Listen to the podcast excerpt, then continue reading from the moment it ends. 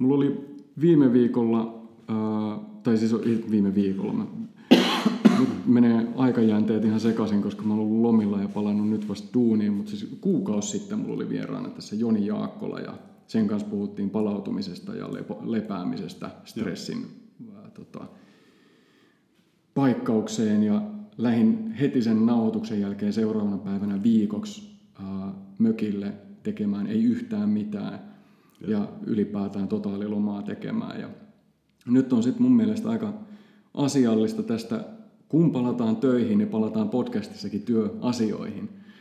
Ja nyt mulla on tänään sitten vieraana Joska Pyykkö, ja me ollaan niin kuin tutustuttu, tai oikeastaan mä oon niin väkivalloin ottanut Joskaan yhteyttä, kun mä näin hänestä semmoisen Hesarin artikkelin, jossa puhuttiin aika paljon siitä, että kun on taitoja ja mielenkiintoa monenlaisiin asioihin ja mulla on ollut niin paljon samastumispintaa siihen, niin mä otin sitten yhteyttä ja alettiin sähköpostissa ensin miettiä, että mistä olisi kiva jutella ja toi työ tuntui aika paljon yhdistävän. Niin nyt sitten puhutaan tosiaan Joskan kanssa työelämästä ja miten siitä voisi tehdä mahdollisimman mielekästä ja sopivaa itse kullekin. Niin tervetuloa Joska Tosipodiin. Kiitos oikein paljon. Kiva olla täällä. Kiitos. Ja tota, voiko se vaikka alkuun kertoa vähän jotain itsestä? Joo, eli äh, no, mä oon 36-vuotias markkinointiviestintäalalla työskentelevä ihminen. Mä, sisältö on aika pitkälti mun leipäheitto, myöskin erinäköinen niin kuin markkinointistrategia ja suunnittelu ja toki sen mukana tulee kaiken näköiset toteutushommat. Eli kuitenkin äh, mä oon ollut sillä alalla nyt joku kahdeksan, yhdeksisen vuotta ja ö, loppua ei näy. On, niin kun, musta tuntuu, että on löytänyt oman sarani, mutta niin kun, samalla mä huomaan, että se on sellainen työ, joka sopii hirveän hyvin ö, ihmiselle, joka on ö, aika generalisti siinä mielessä, että, että, tota, että se ei kysy pelkästään yhtä taitoa, vaan niin kun, aika laajaa, laajaa näkemystä monesta asiasta. Ja mä luulen, että se on yksi asia, mikä mua on niin kun viehättänyt siinä myöskin sit niin kuin mutkan kautta se, miksi me ollaan nyt tässä juttelemassa. Mm. Ja me just tuossa vähän ennen kuin alettiin nauhoittaa, itse asiassa niin kuin puhuttiin ja samastuttiin sen kautta, että kun se oma duuni antaa, tai ainakin unelmaduuni antaa tota, tosi paljon tilaa kokeilla erilaisia asioita, että mäkin näyttelijänä ää, niin kuin, totta kai tähtään ennen kaikkea niihin rooleihin, mihin saisi valmistautua niin kuin tosi pitkän aikaa. Ja että ne olisi sitten vaihtelevia aina vuodesta toiseen ja se, pyrkimys on just aina kaikkea varten oppia jotain uutta ja niin kuin päästä johonkin uuteen sisälle. Ja kun musta tuntuu, että eikä elämässä ole muuta niin mielekästä kuin uudet kokemukset ja uuden oppiminen ja itsensä haastaminen. Ihan totta, joo. Joo, ja, ja tota, mä huomaan, että, että niin kuin omassa työssä tota samaa aspekti on jonkun verran. Siinä mielessä, että, että toki niin kuin näyttelijä tekee paljon syvällisempää ja mun mielestä niin kuin jopa hienompaa perehtymistä niin kuin ihmisluontoiseen ja ö, ympäristöön, jossa ihminen elää, mutta mä teen sitä vaan lähinnä niin kuin yritysten puitteissa ja yrityssilmälasien kautta. Mutta joka tapauksessa se, että tässä työssä pääsee tutustumaan hirveän moninaisiin paitsi tehtäviin, niin myöskin niin kuin toimintaympäristöihin ja yrityksiin ja liiketoiminnan tyyleihin ja tapoihin ja niin kuin alueisiin – että tota, toi kuulostaa hirveän tutulta. Mm. Niin se on hyvä, että oikeasti työelämässäkin pääsee. Ja mä luulen, että koko ajan enemmän ja enemmän mennään työelämässä siihen, että se, semmoinen niin vähän useamman asian handlaaminen on ihan tervetullutta. Varsinkin nyt kun AI ja vastaava niin kuin karsii koko ajan enemmän ja enemmän niitä yksitoikkoisia mekaanisia mm. töitä pois, niin sit pitää jotenkin niin kuin vastata siihen semmoisella jollain luovammalla Joo, musta tuntuu, että, että siitä niin kun on jo pitkään puhuttu ja nyt se tavallaan ää, alkaa yleistyä, että siihen kiinnitetään aika paljon huomiota. että ihan, ihan jo niin kun, tavallaan yritysten se niin kun organisatorinen rakenne alkaa tukea sitä, että ollaan pikemminkin sellaisia niin kun pieniä trendisenä ketteriä tiimejä, jotka sitten suoriutuu vähän niin kuin kaikesta, joka vastaan tulee ja pystyy myöskin tarvittaessa muuntautumaan, jos yhtäkkiä se niin kuin oma toimintaympäristö muuttuu, mikä on oikeastaan aika, niin kuin, aika erilaista kuin missä vaikka meidän vanhemmat on sitä työtään tehnyt, mm. että se on niin kuin 35 vuotta ja kultakello. Kyllä. Niin se on, se on niin kuin mun, mun kohdalla onneksi jo taakse jäänyt elämä aika pitkälti. Joo, ja toihan on myös vähän semmoinen niin kuin ison ja pienen firman ero. Et mitä isompi firma, niin sitä enemmän ehkä on semmoisia niin lokeroituja tehtävän kuvia. Kyllä, kun taas sit, mitä pienempi firma, niin sitä vähemmän resursseja, sitä enemmän niin jokaisen täytyy tehdä. Ja mä oon ollut sillain aika siunatussa asemassa, että mä oon ollut niin kuin, no mä oon itse tehnyt kymmenen vuotta nyt yrittäjänä duunia, mutta se on ollut tämmöistä niin toiminimiyrittämistä ja mä oon nyt ihan hiljattain tajunnut, että käytännössä se on ihan duunarin hommaa, koska silloin sä teet asiakkaalle sitä, mitä se tilaa. Et se, se ei ole välttämättä tavallaan sen, sen enempää yrittämistä kuin freelance-työskentely. Mutta joka tapauksessa. Ja siinä on saanut olla sitten semmoisissa niin viiden hengen yrityksissä tekemässä. Ja sitten toisaalta niin tälläkin hetkellä on yhdessä 55 000 henkilön yrityksessä tekemässä. Siinä niin siinä, siinä on skaala ja sieltä väliltä löytyy sitten niin tuhannen työntekijän tai kymmenen tuhannen työntekijän firmoja myös. Niin se on niin todella mielenkiintoista ollut nähdä, että kuinka sit semmoista, mä en halua sanoa kankeeta, mutta kuinka semmoista laskelmoitua on sen isomman firman tekeminen ja kuinka sitten taas just semmoista joustavaa on sen pienemmän firman tekeminen. Joo, toi kuulostaa kyllä hirveän tutulta, että mä oon itse just kanssa niin kuin hyvin pienessä toimistossa tällä hetkellä töissä ja se vetoaa se niin kuin joustavuus ja tavallaan liikkeiden nopeus, että se, siinä, siinä missä jollakin Microsoftilla se niin kuin, ö, hierarkin kerrostumien määrä on, on niin kuin ihan mieletön, niin tuolla se on enemmänkin se, että, että hei, hakeeko toimari vai minä sen kahvin, jossa on mm. päässyt loppumaan, että se on siinä 25 metrin päässä S-Marketissa. Ö, mutta se on mun mielestä ollut mielenkiintoista, että, että joo, niin kuin vaikka isot firmat on tosi kankeita ja niin kuin se laiva vaan kerta kaikkiaan kääntyy hitaasti, niin musta tuntuu, että pari keinoa, millä ne on nyt ruvennut taistelemaan tavallaan tätä omaa kankeutta vastaan, on toisaalta niin kuin, tietysti se, että palkataan niin kuin, esimerkiksi vaikka tekkealalle iso vinopino niin kuin konsultteja sinne vähän niin kuin sellaiseksi omaksi niin kuin pieneksi saarakkeekseen, jotka sitten, jos mietitään vaikka jotain niin kuin mm, digitaalisen palvelun kehitystä, niin se voi käytännössä olla silleen, että siellä on niin kuin muutama, muutama hassusen emoyrityksen ihminen, joka tavallaan niin kuin katsoo päälle, ja sitten siellä on niin kuin kahdeksasta eri yrityksestä konsultteja, jotka sitten oikeasti rakentaa sen asian tietysti asiakkaan speksien mukaan, mutta et siinä ollaan jo vähän niin kuin semmoisessa häilyvässä maastossa, että et, et tavallaan kuka sitä vie ja kuka, kuka ohjaa mitäkin. Mm. Mutta se, se musta tuntuu, että on nimenomaan niin kuin vastavoima sille, että, että siellä ymmärretään itsekin, että okei, me ei, me ei, niin kuin, me ei olla ihan ajan hermolla, me ei pystytä niin kuin reagoimaan niin nopeasti jonkun vaikka ison nopean projektin vaatimuksiin. Ja sitten toisaalta tietysti niin kuin se, että mitä on varmasti niin kuin ollut jo ollut jo hyvin pitkään, että, että tavallaan isot firmat sitten vaan niin kuin vaikka ostaa sellaisenaan jonkun yrityksen ja sulauttaa osaksi, osaksi niin kuin toimintaa vähän sellaisena niin kuin company in company mm. tyyppisenä juttuna, että niin kuin aika paljon just viestintä- ja markkinointipuolella näkee sitä, että isot konsulttitalot vaan niin kuin haukkaa sellaisen niin kuin luovan ja nimenomaan luovalta näyttämän ja semmoisen tavallaan niin kuin vähän semmoisen seksikkäämmän toimiston mm. osaksi itseään. Ja mä, mä ymmärrän hirveän hyvin sen logiikan, että miksi näin tehdään. Joo, me juteltiin tuon Miika Saksin kanssa ihan ekassa tosi podin jaksossa paljon siitä, että olisi tuommoisille isoille, niin kuin oikeasti massiivisille yrityksille tosi mielekästä niin kuin sisällyttää siihen omaan liiketoimintaan semmoinen jonkunlainen niin kuin pieni sivukonttori tavallaan tai semmoinen osasto. Se, niin kuin Googlella on mun mielestä Google X olemassa semmoinen niin kuin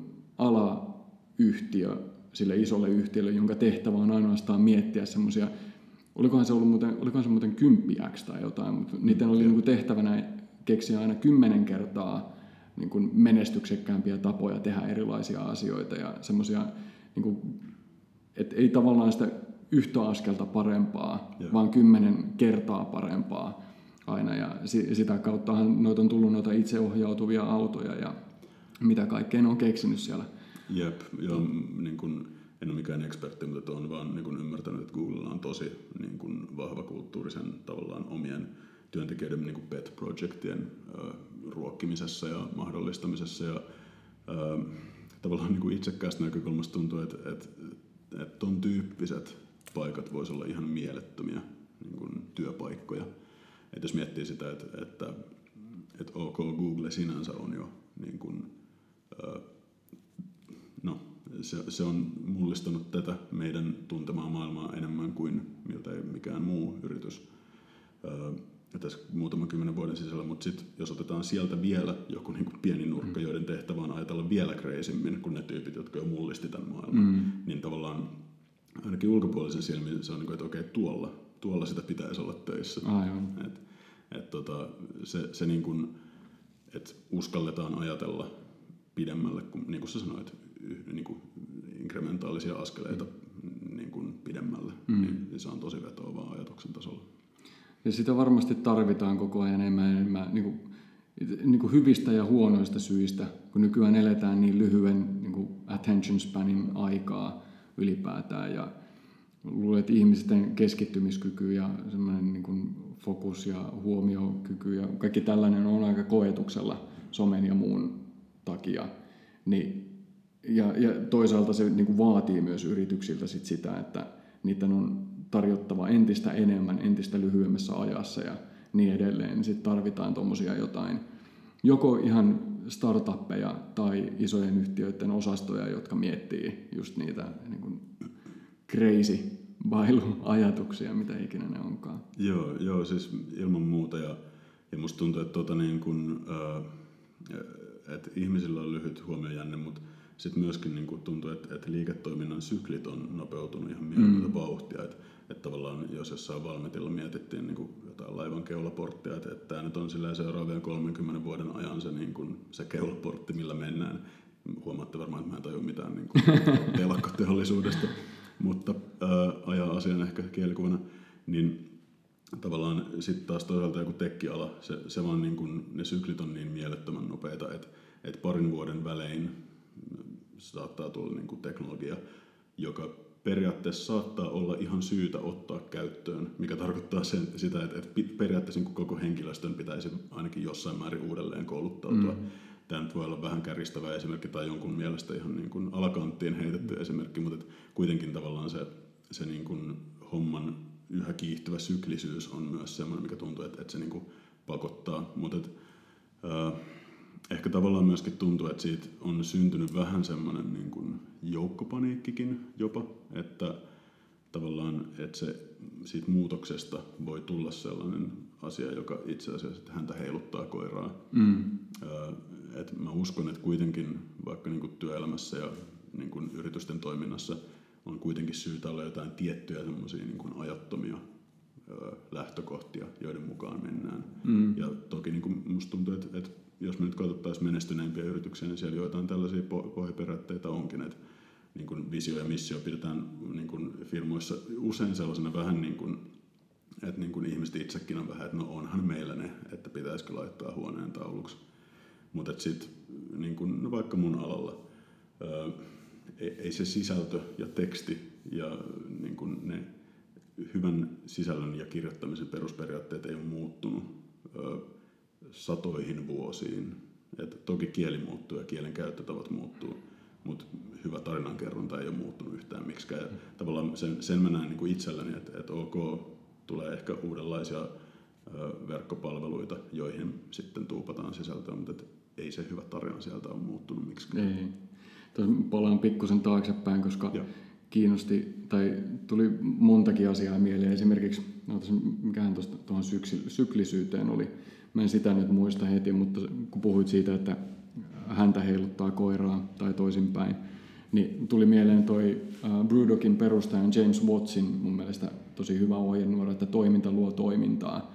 Et siinä on vähän sama idea justiinsa, että kun oli se sitten muutos, mikä aiheuttaa jotain, tai sitten toiminta, mutta se kuitenkin luo lisää toimintaa ja vie asioita eteenpäin. Että just se, että tulee muutoksia, niin se luo lisää muutoksia. Ja musta se on tosi virkistävää, että sit asiat ei jää junnaamaan siihen johonkin paikoilleen. Vaikka sehän on kyllä varmasti jokaiselle, tai ainakin tosi monelle ihmiselle hirveän kutsuvaa, ettei tarvitsisi niin muuttaa elämäänsä millään tavalla, vaan voisi niin jatkaa sitä arkea ihan entiseen malliin. Joo, toi on, toi on tosi hyvä pointti. Ja, ja sitten myöskin niin kun, tavallaan se, että että on myöskin ihmistyyppejä, joille se niin kuin muutos ja semmoinen tavallaan niin kuin sellainen tietty kaoottisuus on niin kuin asia, missä, missä oleminen on itse asiassa aika toivottava tilanne. Että tavallaan mä luulen, että semmoinen, niin kuin, jos miettii vaikka työpaikkaa, niin kuin me nyt ollaan puhuttu tässä, niin se niin kuin hyvä mikstura ihmisiä on toisaalta ne ihmiset, jotka niin kuin ei pelkää kurkotella ja niin kuin tavoitella tähtiä. Ja sitten ne ihmiset, jotka niin kuin pitää kuitenkin sen niin kuin perustoiminnan ja niin kuin bisneksen mielessä ja tavallaan asettaa ne kurkottelevat ajatukset kontekstiin ja osaa niin kuin luoda sitä kautta jotakin, mikä on niin kuin myös siirrettävissä käytäntöön. Mm. Mä en muista missä se oli, mutta jossain tuli vastaan sellainen niin kuin, no, jonkun mielestä ainakin optimaalinen niin kuin työyhteisö, tai et jos on edes kaksi ihmistä tekemässä samaa projektia, niin jos kaikkein parasta, että siinä on semmoinen yksi just niin kuin lateraali ihminen, joka miettii monelta kantilta montaa asiaa ja saattaa keksiä vähän kreisejä juttuja, mutta ei tiedä mistään välttämättä ihan hirveästi. Ja sitten on yksi semmoinen asiantuntija siihen, just siihen asiaan, mitä yritetään luoda, niin se osaa niin kuin tehdä mahdollisimman optimaalisesti sitä, mitä tehdään. Mutta sitten sieltä lateraalista niin kuin näkökulmasta tulee vain uusia ideoita ja semmoisia näkemyksiä, mitä ei välttämättä Joo. olisi muuten tullut vastaan. Joo, tuosta niin kun, tavallaan semmoinen käsite, mihin mä oon itse törmännyt. Mä en ole mikään niin kun, tavallaan, mitä mä nyt sanoisin, työ, työelämän teoretisoinnin suuri niin kun, dosentti, mutta tavallaan tämä T-shaped person on semmoinen asia, mikä on mulle niin kuin itselleni resonoinut. Että et tavallaan tämä ihan sama asia tavallaan yhden ihmisen tasolla, että et on niin kuin sitä lateraalista osaamista ja tavallaan kauaskatseisuutta siitä, että missä toimintaympäristössä oikeastaan ollaan, ja sitten on se niin kuin teen ikään kuin pystyhaara, mm. joka tarkoittaa nimenomaan sitä niin kuin omaa syväosaamista, että et, et, et tavallaan se teen vaakahaara niin kuin asettaa sen toiminnan kontekstiin, ja sitten se pystyhaara on se, mikä ihan Joo. oikeasti tapahtuu. Sama asia, mutta niin kuin yhden ihmisen sisällä tietyllä tavalla. Joo. No, mi- mi- miten mainittiin tuossa kaauksen vähän, että se niin kuin, saattaa sopia ihan hyvin niin miten se sulle sopii? No, toi, toi, toi on tosi hyvä kysymys. Siis, ää, mä oon kiinnostunut tosi monenlaisista asioista ja mä tavallaan nautin siitä, että asiat ei ole aina selviä. Ää, ei ole selviä vastauksia, vaan sitä täytyy hakea. Mutta sitten toisaalta työelämän kautta mä oon huomannut, että, että musta on itse asiassa kuoriutunut aikamoinen prosessien rakastaja. Että et tavallaan mulle se mm, kaos on ihan nautittavaa, mutta vaan niin kuin tietyillä niin kuin työelämän osa-alueilla. Et tota, mm, semmoista asiat kuin vaikka niin kuin, tavallaan prosessit, että et, et miten tehdään töitä, miten vaikka ideoidaan, miten kultivoidaan semmoinen ympäristö, jossa sallitaan ideoiden syntyä vapaasti, miten sitten suitsitaan niistä ideoista joku tietty joukko, jotka on ihan oikeasti, niin kuin mä sanoin, tavallaan sidottuna todellisuuteen ja toteuttamiskelpoisia ja miten sit siitä lähtee se niin kuin prosessi. Et mun työssä se on aina sillä, että on niin kuin toimisto ja sen työntekijät ja sitten on asiakas. Niin miten tavallaan se prosessi menee näiden kahden ryhmän välillä. Niin mun mielestä noin on ihan äärettömän tärkeitä ja mä oon jotenkin ollut huomaavina, että siihen on olemassa joitain perustotuuksia, että miten näitä asioita kannattaa tehdä. Ja mun mielestä se on hirveän tärkeää olla sekoittamatta näitä kahta asiaa keskenään. Että että, se niin kun, että jos lähdetään ideoimaan vaikka jotakin uutta tuotetta, niin sehän nimenomaan kirjaimellisesti on täysin kartoittamatonta maastoa. Mm.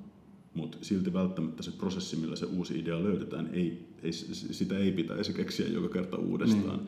Ja musta tuntuu, että se välillä tapahtuu liian usein. Joo, noilla oli, tulee tuosta mieleen tota, toi konttorisarjan, muistaakseni Jenkkiversion kirjoitusprosessi. Mm-hmm. Et niillä oli tota, sellainen Blue Sky-niminen vaihe. Et, niin kuin, sähän tavallaan puhut, että niin kuin, on hyvä olla kaos, mutta se on tavallaan hyvä myös aidata. Ja, Et, ja, ja niin kuin, luoda jotkut puitteet sille, että missä sitä kaaosta aina on ja minkäkin verran. Niin näillä se oli tosiaan semmoinen, että aina kun uutta kautta alettiin kirjoittaa, niin oli semmoinen Blue Sky-vaihe, jolloin kaikki ideat oli sallittuja. Ja, ja kai siinä sitten niin kerääntyi kirjo, kirjoittajat johonkin samaan huoneeseen heittelee niitä huonoja ideoita ja hyviä ideoita. Ja, ja sitten niin siellä vallitsi se kaos, mutta sitten kun ne kaikki ideat oli kerätty, niin sitten niistä alettiin niin kuin just jonkun prosessin kautta jäsentään jotain fiksumpaa. Joo, siis äh, tosta tulee heti mieleen. Mulla on siis yksi, mulla oli yksi duunikaveri, siitä on jo aikaa, mutta muistelen lämmöllä, se on niin kuin tällä hetkellä yksi ihan niin kuin Suomen kovimpia tavallaan nimenomaan ideoiden niin kuin synnyttäjiä ja hoivaajia, jos näin voisi sanoa, että, että hänen duuniaan on nimenomaan se niin kuin alkupää ja niin kuin kaauksesta järjestystä. Öö, niin silloin kun mä itse aloitin vasta niin kuin näitä hommia, niin mä ihmettelin, että joka kerta kun me mentiin johonkin ideointiin, meillä oli vaikka neljä viisi niin kuin aika nuorta tyyppiä, niin oli tämä yksi tyyppi, joka aina sanoi niin kuin heti alkuun ihan kärkeen tosi huonoja ideoita. Siis sellaisia, että, että mä aina vähän niin kuin pudistelin päätä.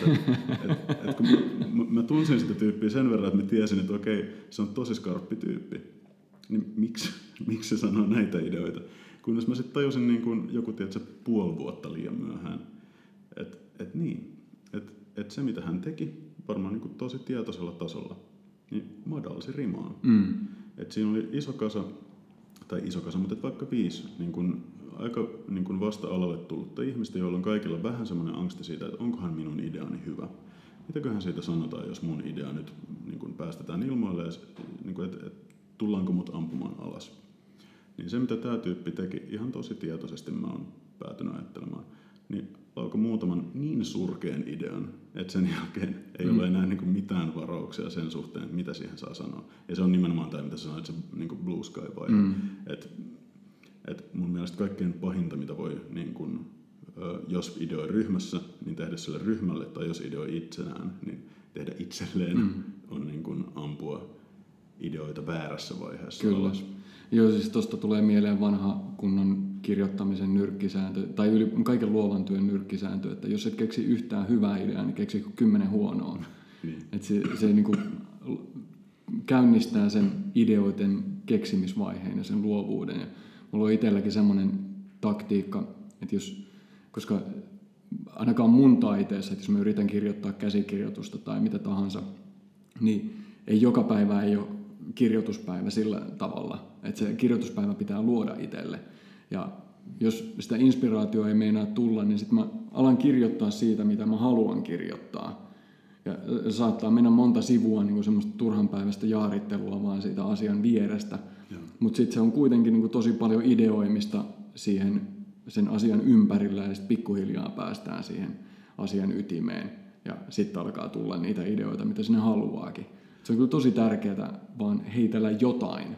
Joo, Joo ja mä oon huomannut siis, äh, mulle itselleni mahtuu matkan varrelle tosi monta sellaista niin kuin kivuliasta prosessia, jotka on sitten niin loppujen lopuksi ihan mielettömällä äästämisellä mennyt niin kuin enemmän tai vähemmän maaliin. Ja mä oon niin kuin aika äskettäin huomannut, että niitä kaikkia niin kuin kaikkein ärsyttävimpiä niin kuin työprosesseja yhdistää se, että, että, että silloin mä oon yrittänyt liikaa. Että tavallaan mun duunissa on aika usein, niin kuin, että on aika niin kuin tietty maali. Se ei ole pelkkää sellaista tavallaan niin sinitaivaan kurkottelua. Mutta sitten toisaalta se niinku tarvittava tietomäärä, mikä se, siihen maaliin pääsemiseen vaaditaan, niin, niin se voi olla tosi iso. Ja musta tuntuu, että kaikki näitä huonoja prosesseja on yhdistänyt se, että mä oon vaan niin kun pyrkinyt sinne maaliin ymmärtämättä, että mulla ei nimenomaan ole sitä teen vaakahaaraa niin kuin tämän yhden projektin puitteissa määriteltynä. Että mä en ymmärrä, mitkä kaikki asiat vaikuttaa vaikka siihen tekstiin, mikä mun pitäisi kirjoittaa, mitkä on ne reunaehdot, mä niin kuin yritän mennä liian nopeasti siihen. Ja tavallaan silloin mun ei olisi pitänyt ollenkaan kirjoittaa, vaan mun olisi pitänyt olla Googlessa katsomassa, että, mistä tässä asiassa on kyse. Mun olisi pitänyt olla haastattelemassa asiakasta, että, että hei, et, et kerro sinä omin sanoin, kun olet ollut tämän tuotteen kanssa tekemisissä kymmenen vuotta, että et mistä tässä on kyse. Niin tota, toi on ollut semmoinen, mihin mä saan niin Ansa Kuoppehan mä lankeen varmaan vielä vielä kymmeniä kertoja. Mutta mä haluan toivoa, että niin vähän silleen niin kuin harvemmalla frekvenssillä, mm. nyt kun sitä on vähän oppinut tunnistamaan, että hei, että nyt, nyt mä yritän liikaa, mä yritän Joo. liian suoraan maaliin. Joo, kyllä mäkin olen huomannut tuon yliyrittämisen isoksi ongelmaksi silloin tällöin ja mulle se yleensä tarkoittaa enemmän tota, liikaa työtä kuin semmoista jotain, no kyllä se myös liian nopeasti tekemistä, että jostain syystä vaan tulee asetetuksi itselle semmoisia aikarajoitteita tai jotain deadlineja tai, tai jotain muita pakkoja, että nyt, on, nyt täytyy niin kuin siihen ja siihen mennessä saada tämä asia valmiiksi, vaikka mä teen tässä samalla 40 tuntia viikossa jotain muutakin duunia. Ja se on jotenkin niin kuin ihan käsittämätöntä ja sit tässä on ajautunut siihen, että ei oikein kymmenen vuoteen niin kuin yrittäjäurallaan pitänyt kunnon lomia.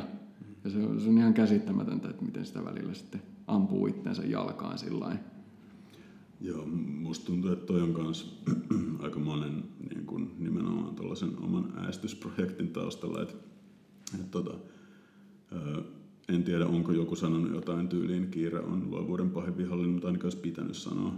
et, et, tota, joskus toki niin kun, kyllä me varmaan, varmaan kaikilla on ollut semmoinen, että, että okei, nyt mulla on niin paljon töitä, että en pysy pinnalla, jos sen nyt paina ihan vimmattuna. Usein se toimii, mutta musta tuntuu, että niin kun semmoiset asiat, joissa ihan oikeasti pyritään löytämään jotain tosi tosi uutta tai uutta näkökulmaa tuttuun asiaan, niin ne on kuitenkin niin vaikeita tehtäviä kelle tahansa ihmiselle, että, musta tuntuu, että, että jos siitä nipistää hirveästi aikaa, niin se tulee aina olemaan vähemmän kuin optimaalinen. Se mm, joo, se menee enemmän semmoiseksi grindaamiseksi ja niin kuin, just tuo äänestäminen on ihan hyvä sana, että kyllä siinä semmoinen innovatiivisuus ja luovuus katoaa aika nopeasti ja sitten se menee semmoiseksi työjuhdan vääntämiseksi. Ja kyllähän se niin kuin on totta kai niitä hetkiä, että ei, ei vaan ole vaihtoehtoa muuta kuin nyt, että päästään, että saadaan tuote valmiiksi, mm. niin nyt pitää vähän äästää. Mutta sitten kun se saadaan valmiiksi, niin olisi syytä ottaa vähän, vähän breikkiä ja aloittaa ihan toisenlaisella tatsilla sitten uudestaan. Joo, ja musta tuntuu, että näissä kaikissa, mitä me ollaan toistaiseksi keskusteltu, niin näissä on semmoinen jännä niin kuin kääntöpuoli aina, että toisaalta tulee sitten mieleen se, mitä sä sanoit siitä, että, että sä rupeat vaan kirjoittamaan siitä, mistä on helppo kirjoittaa, mistä sä haluat kirjoittaa. Koska niin kuin, musta tuntuu, että, että niin kuin, mulla ainakin sellainen tietty tyhjän paperin kammo. Sen ei tarvitse olla paperia, vaan se voi olla niin kuin mikä tahansa projekti. Että se niin kuin alkuun pääseminen, mä niin kuin, mun mielestä se on ihan mielettömän hyvä neuvo, niin että, että nopeasti vaan jollain liikkeelle. Että tavallaan... Niin vähän niin kuin toi, mitä sanoin just Watchista, että toiminta luo toimintaa. Että ottaa sen ensimmäisen askeleen, niin sitten on helpompi ottaa toinen ja tietää ylipäätään, että mihin suuntaan mennä. No just näin. Eli, eli siinä olisi tavallaan niin kuin sellainen kierroasetelma, että hetkinen, että pitää päästä nopeasti liikkeelle, mutta ei saa olla liian kiire. Ja niin kuin, että ehkä kaiken kaikkiaan tuntuu, että semmoinen niin kuin hyvään niin kuin luomisprosessiin ja työntekomoodiin pääseminen on, on tavallaan tosi hauras, niin kuin hauras asiantila. Ja sen niin kuin kultivoiminen musta tuntuu, että on, on niin kuin työelämässäkin tosi tosi tärkeää, etenkin kun ollaan niin kuin, paikoissa, jos täytyy ihan niin rutiinomaisesti ideoida ja mm. löytää uusia asioita. Ja on seniorimpia ja junnumpia ihmisiä, joilla on ihan eri lähtökohdat lähteä niin julkisesti niin kuin möläyttämään joku idea ilmoille. Niin, niin tota, tavallaan sen ilmapiirin kultivoiminen on mun mielestä niin kuin asia, mitä, mitä olisi hyvin tärkeää niin kuin miettiä niin paljon kuin mahdollista. Ja toki, toki niin kuin parhaat yritykset sitä miettiikin hirveän paljon. Miten se koet, tuosta mulla tulee vaan mieleen niin kuin tasapaino niin kuin isona jotenkin asiana, että, että kun pitäisi aina olla tasapaino siihen, että milloin äästetään ja milloin ei äästetä ja milloin pidetään taukoa ja milloin ollaan luovia ja milloin on niin kuin tilaa jotenkin keksiä uusia asioita ja milloin taas ei. Ja mä oon ollut aika monessa semmoisessa työyhteisössä, missä ei oikeastaan jää vaan tilaa semmoiselle uuden keksimiselle. Mm. Että se työpäivä on niin kuin kellotettu niin täyteen kaikkia tekemistä, että sitten se hetki, kun sä saat jotain valmiiksi, niin sulla on jo siinä viisi työtä jonossa. Ja sitten kun sä saat ne kaikki viisi työtä valmiiksi, niin sitten pitää miettiä tai niin kuin keksiä jotain uutta työtä. Että, että semmoinen niin kuin oikeasti innovointi, sille vaan ei ole tilaa. Ja mä oon itse, en, en tiedä, ehkä jostain semmoisesta pikkusesta kapinallisesta lähtökohdasta tai ehkä mä oon aivopeseytynyt joihinkin antikapitalistisiin ajatuksiin, mutta musta tuntuu, että hirveän moni yritys tänä päivänä on niin semmoinen tehokkuuslähtöinen ja tehokkuuskeskeinen ja just kun se kvartaali on niin tärkeä. Ja musta tuntuu, että ne niin missiot ja visiot tavallaan katoaa, kadottaa merkityksensä, koska pitää vaan osua sit siihen 8 prosentin kasvuun tai johonkin melkein joka kvartaalilla. Ja, Joo. Et se niin kuin tuhoaa mun mielestä hirveän paljon sitä tasapainoa, joka loisi jotain hyvää, koska pitää koko ajan tuottaa. Joo, musta toi niin kun, tuntuu tosi tarkkanäköiseltä oman kokemuksen perusteella, että ää, tavallaan, että et joo, tavallaan hy, hyvä, hyvä tila luoda ja ideoida on hyvä, mutta sitten jos ollaan yrityksessä töissä, niin toimitaan markkinatalouden ehdoilla. Ja tästä tavallaan päästään ehkä siihen myöskin, että miksi musta on tullut tämmöinen prosessien rakastaja. Että jos esimerkiksi ottaa niin kuin vaikka tekkifirmat, joissa niin kuin, nämä niin kuin ketterät menetelmät, niin nehän periaatteessa korja, niin kuin, joku korjannee, jos olen väärässä, mutta mun käsitys siitä on se, että se on nimenomaan niin kuin, kvantifioidaan ihmisten niin kuin, työpanos siinä määrin, että niin kuin, tiedetään tasan tarkkaan, mihin kukakin pystyy tiimissä niin kuin, sen tietyn sprintin aikana. Ja siinä on varmasti niin kuin enemmän nyansseja, mutta on se mun takeaway siitä. Ja se niin kuin äkkiseltään kuulostaa tavallaan aika hirveältä. Että et okei, että et olen nyt niin kuin tavallaan semmoinen rehukoneeseen kytketty suorittaja.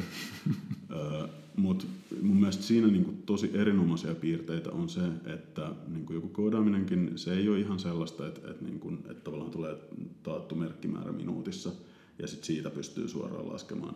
Mutta että se, että edes yritetään laskea ja projisoida sitä, että mihin ihmiset pystyy niin kuin, ja mikä on realistista, ja sitten kalibroidaan sitä niiden yksilöiden mukaan. Että niinku, et, niin, okei, okay, tämä ihminen pystyy tähän tällä viikolla, niin, niin, tota, niin se tavallaan mun mielestä luo edellytykset sillä, että ylipäätään voi olla niin kuin jotain käsitystä firman sisällä, että mihin kukakin pystyy, mitä kukakin pystyy niin kuin, tekemään tavallaan tuolla toteutuspuolella.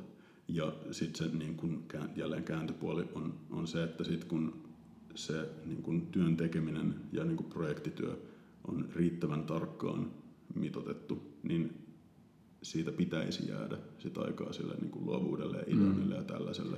Se on just toi kalibroiminen on tavallaan se haaste, että nykyään kun data on niin helppo kerätä ja jäsentää tai koko ajan helpompi, niin musta tuntuu, että firmat on koko ajan parempia just mittaamaan sitä, että mihin kukakin pystyy. Mm. Mutta sitten se ongelma tulee siinä, että ne yrittää repiä siitä tekijästä kaiken irti. Et sit, ja en, en tiedä, onko se myös se, että tarjotaan asiakkaalle liian tiukkaan hintaan se joku tuote. Että sitten sinne ei jää sitä löysää millekään. Joo, kyllä nimenomaan näin. Ja tota,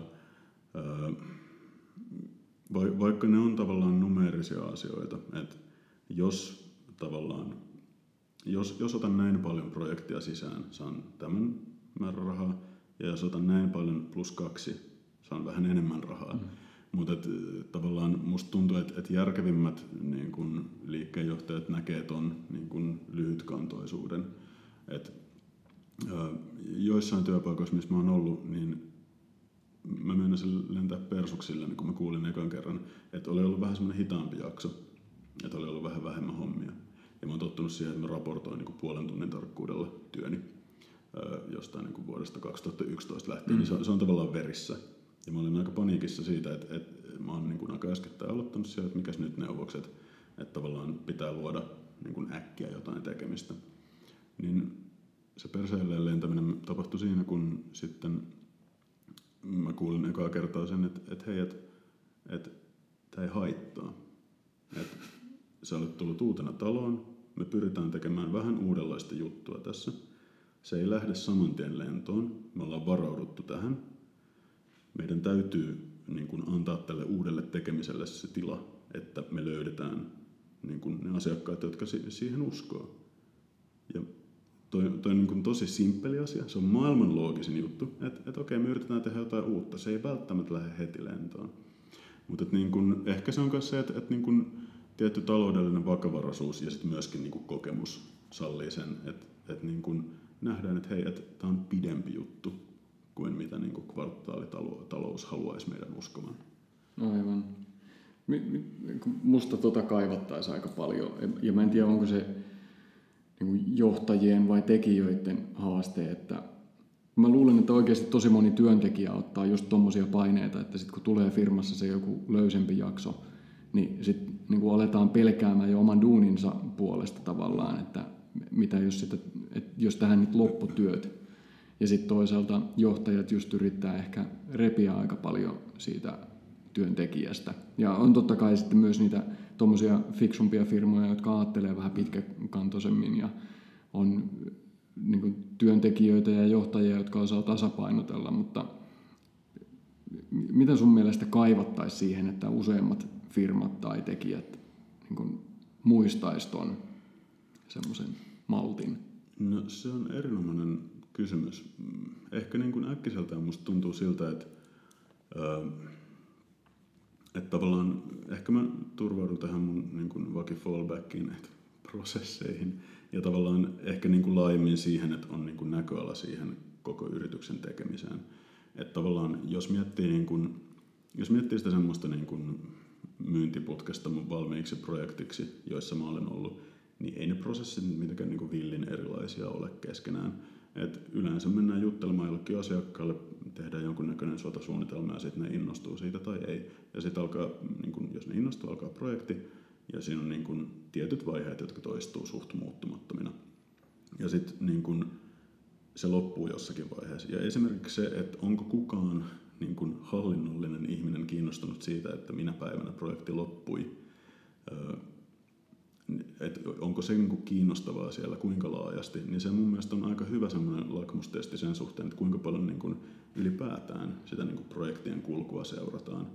Et, et tavallaan, ja se mihin mä nyt olen tässä pääsemässä, kun sä sanoit, että, että miten niin kuin saavutettaisiin tämä tasapaino sen niin kuin mailan puristamisen ja vapaan ideoinnin välillä lätkätermeillä sanottuna, niin on se, että, että ymmärrettäisiin se, että myyntivaiheet, että tavallaan, että kuinka pitkä on vaikka tietyn niin kuin myy, projektin myyntivaihe, että, että kuinka paljon tyypillisesti kestää, että me saadaan oikeasti joku ihminen sanomaan, että hei mä ostan tämän.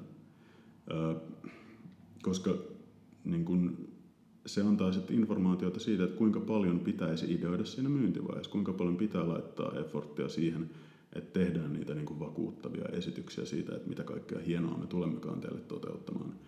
Öö, ja sitten toisaalta niin kun se itse suoritusvaiheen seuraaminen, niin se on just tätä, niin kuin, että, että asetetaan se rehukaukalo hyvällä tavalla. Että tiedetään, että, hei, että tähän meidän ihmiset pystyy.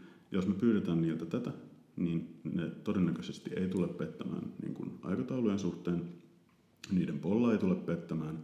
Ja sitten myöskin me saadaan se niin kuin homma niin aikataulussa maaliin, että me voidaan taas sit käyttää mahdollisesti ylijäänyttä aikaa siihen ideointiin ja myyntiin ja etsiskelyyn ja vaikka niin kuin Google-tyyppisistä pet-projekteihin. Mm. Ja tavallaan sitten se on se asia, mikä saa ihmiset pysymään siellä firmassa, tykkäämään olla siellä, nauttimaan siitä, että hei, me tehdään tätä tavalla, joka on mielekäs. Mm. Tämä kiteytyy aika vahvasti nyt yhteen oivallukseen, minkä mä tajusin ihan just tässä, kun mä ensin aloin sua kuunnellessa pyöritellä sitä mielessä, että niin kuin, niin kuin sanoit itsekin, että kokemus sallii niin kuin semmoista rennompaa tekemistä. Ja. ja se myös liittyy siihen, että mitä enemmän noita projekteja tekee, niin sitä enemmän on koko ajan dataa myös siitä, että miten ne projektit on edennyt. Ja mitä enemmän sitä dataa on, niin sitä paremmin tiedetään just, että kuinka paljon sinne menee aikaa ja millä tavalla sitä aikaa saa säästettyä. Ja, ja sitten alkaa just ne prosessit hioutua ja niin edelleen. Mutta mä oon ollut taas sitten tässä mun niin kun, kymmenvuotisen koko jatkuvan uuden oppimisen äärellä, niin mä oon aina ollut se uusi työntekijä. Ja, ja niin kuin uudessa haasteessa, niin mulla ei ole ollut vielä mitään valmista prosessia, paitsi ehkä se, mikä sieltä firmasta tai tuotannosta tai jostain muusta niin kuin asetetaan, että näin meillä on tehty ja sitten pitää vaan oppia siinä. Ja, niin kuin, hirveän usein on niin kuin kerran tai pari käynyt sen jonkun prosessin läpi ja siinä saattaa just ja just tajuta, että tämä on vähän liian tiukka tai tämä, t- tätä voisi kiristää tollain. Mutta sitten ei pääse ehkä välttämättä ihan kehittämään sitä vielä. Joo. Et, niin, on kyllä, joo. Se, varmasti vaan se, että kun tekee mahdollisimman pitkäjänteisesti ja monta projektia, niin totta kai se alkaa sitten niin kun jäsentää sitä, että miten se oikeasti kannattaa tehdä.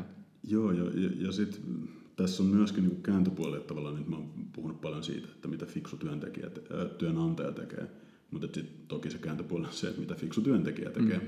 Ja tavallaan niin kuin, ehkä sitä voi miettiä silleenkin, että, että niin kuin siinä missä niin kuin 500 ihmisen firmassa on syytä olla joku kvantitatiivinen työkalu siihen, että, että niin kuin miten sitä aikaa käytetään, mihin se valuu ja mihin lokeroon mikäkin niin kuin kate menee, niin sitten tavallaan mä voisin arvata, että niin kuin vaikka sun kaltaisessa niin kuin, yhden ihmisen niin kuin freelancer-tilanteessa, niin, niin se niin kuin oman työn ja oman prosessin hiominen, niin se on enemmän semmoista intuitiivista. Mm. Et, Totta kai jossain, niin kun mä oon 30 kirjaa melkein kääntänyt, niin totta kai siinä mm. tulee sitten, niin kuin, nyt mä tiedän aika tarkkaan mun merkkimäärät, että missä vauhissa kääntyy minkäkin verran sivuja tai merkkejä tai Joo, vastaavaa totta. ja kuinka kauan kertaa, kestää lukea sitten Joo, luvut ja vastaavat. Joo, ihan totta. Joo, se mulla, ehkä mä niin peilasin omaa kauttani, että mä niin kuin, tavallaan mä oon jo niin kuin huomannut, että jos on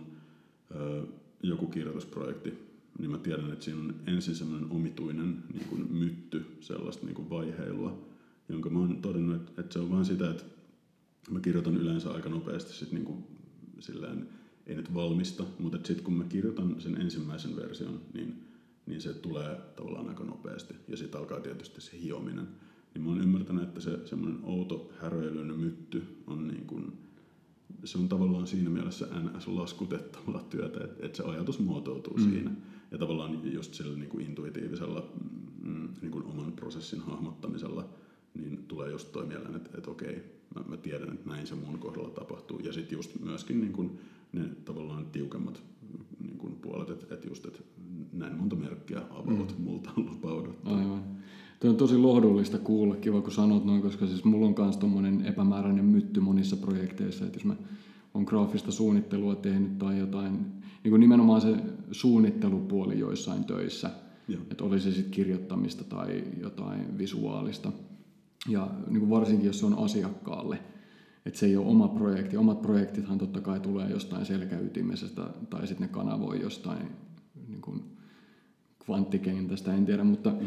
mutta se, että kun alkaa niin kuin asiasta tehden työkseen suunnitella jotain jollekin, niin mulla on aina semmoinen epämääräinen mytty just nimenomaan siinä edessä.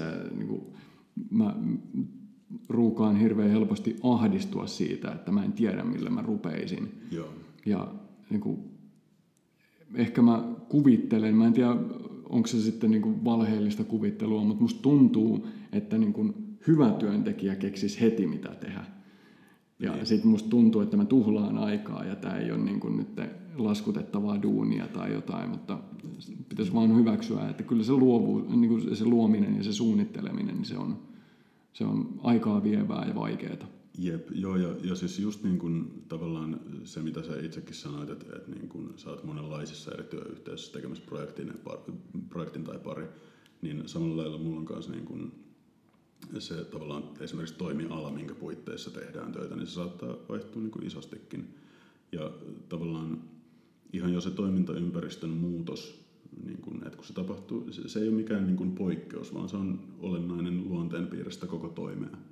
Niin, ää, se, se jo itsessään aiheuttaa sen, että, että siihen menee hetki aikaa siihen prosessiin. Että, että to, toki niin kuin, jos, jos mietittäisiin jotain vaikka, niin kuin, että, että sä oot niin kuin telakkateollisuuden palveluksessa kirjoittamassa niin kuin heille jotain teknisiä ohjeistuksia, niin se vaan koko ajan kumuloituu se tieto ja sitten loppujen lopuksi se niin kun joku käyttöohjeistus, se rakentuu ihan itsestään, mutta kun siitä ei tule ikinä olemaan kyse, siitä tulee aina olemaan se niin etsikkoaika, niin mä tunnen ihan sitä samaa tuskaa, mutta mä oon pikkuhiljaa ymmärtänyt, että ei siitä pääse eroon. Ja tavallaan niin kun, tämä on myös mun mielestä potentiaalinen koetuskivi sille niin kun projektin hallinnalle ja tavallaan sillä niin kvantitatiiviselle nyt mittaamme tekemisen tulos, tuloksia ja niin kun työn tuottavuutta. Että tämmöiset prosessit ei vaan mene niihin lokeroihin kauhean luontevasti kovinkaan usein.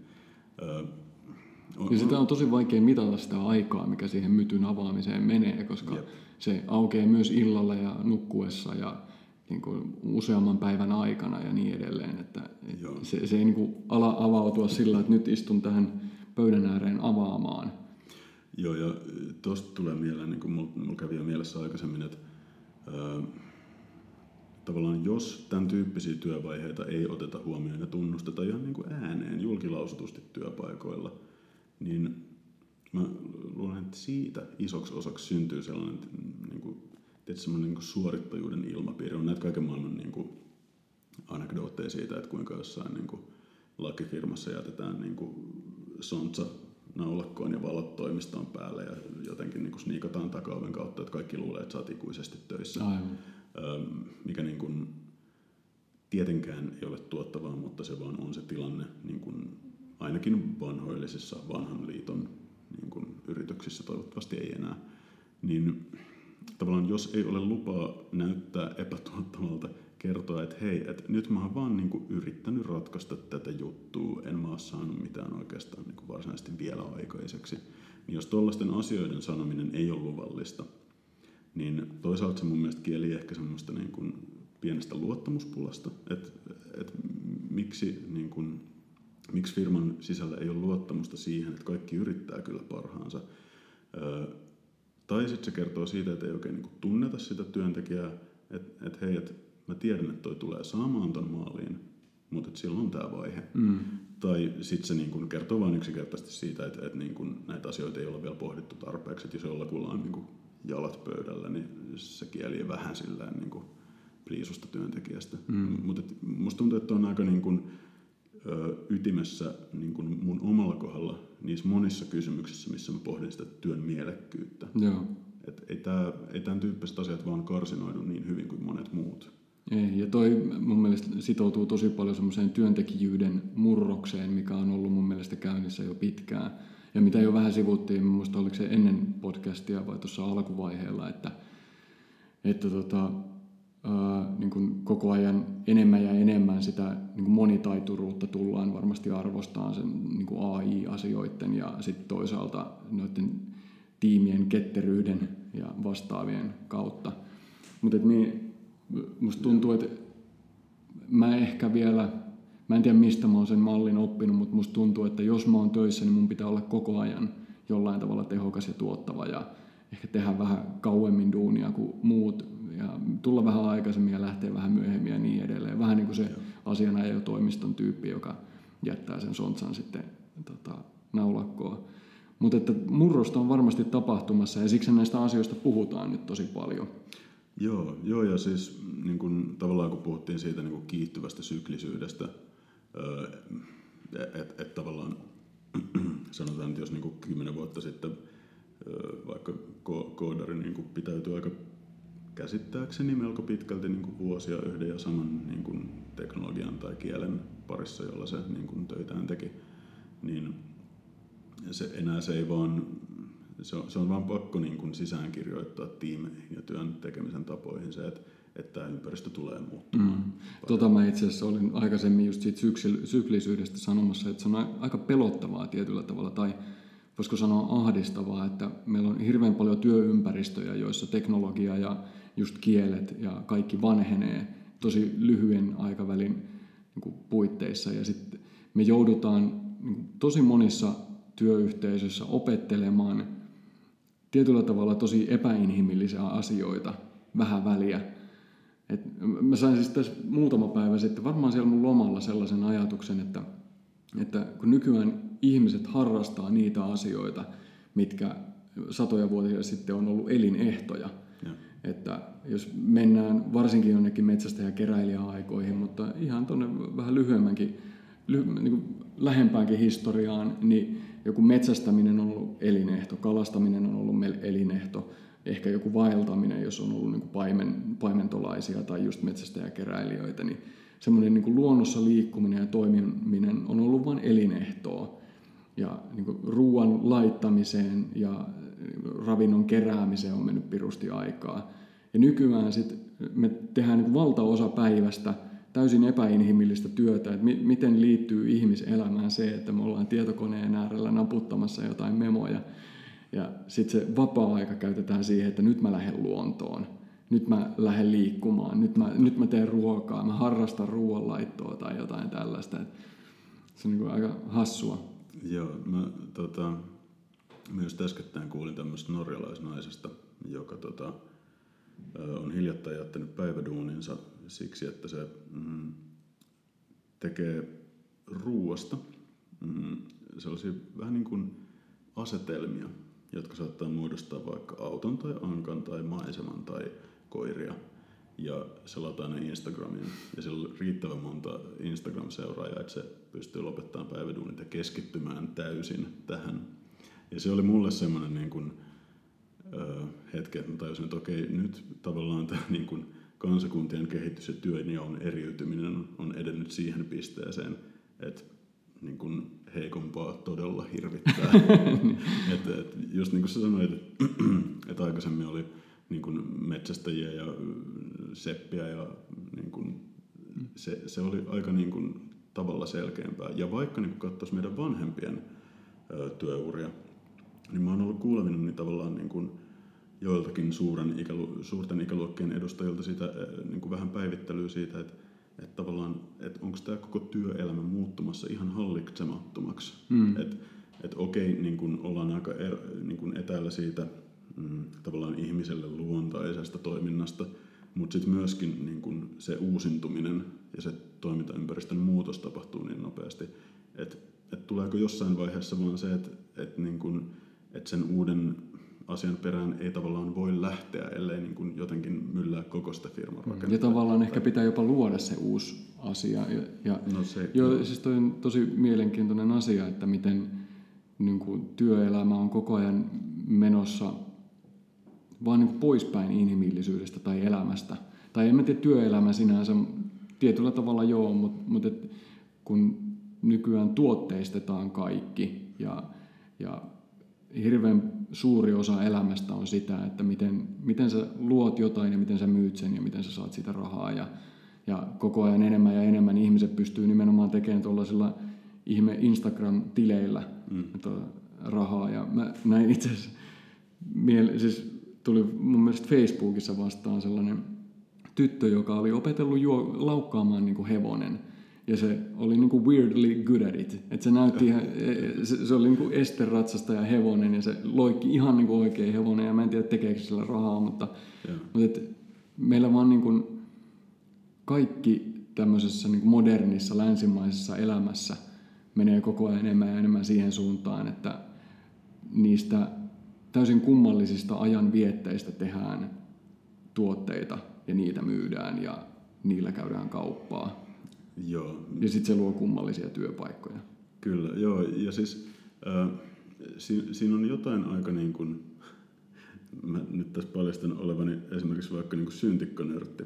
Ja mulle se on aika ihanaa, että, että niin kuin on olemassa työpaikkoja, jotka niin kuin perustuu siihen, että, että niin kuin obskuurit, jotkut elektroniset soittimet, niin kuin, että, että ne tavallaan luo työpaikkoja, jotka olisi mullekin joskus mahdollisia, jos mä kyllästyn tähän markkinointiduuniin. Mm mutta no joo, ehkä niin kuin, tämä on myös ollut siinä mielessä niin kuin aika avartava tavallaan työuran valinta, että et nimenomaan tuo niin tuotteistus ja se, että kun kadulla kävellessä törmää tuhanteen viestiin päivässä, niin se niin kuin, ne vaikuttimet niiden takana tulee aika niin kuin tuskallisen selviksi. En mä sano, etteikö kaikille kadun nyt ole suht selvää, että okei, tässä yritetään myydä minulle jotain.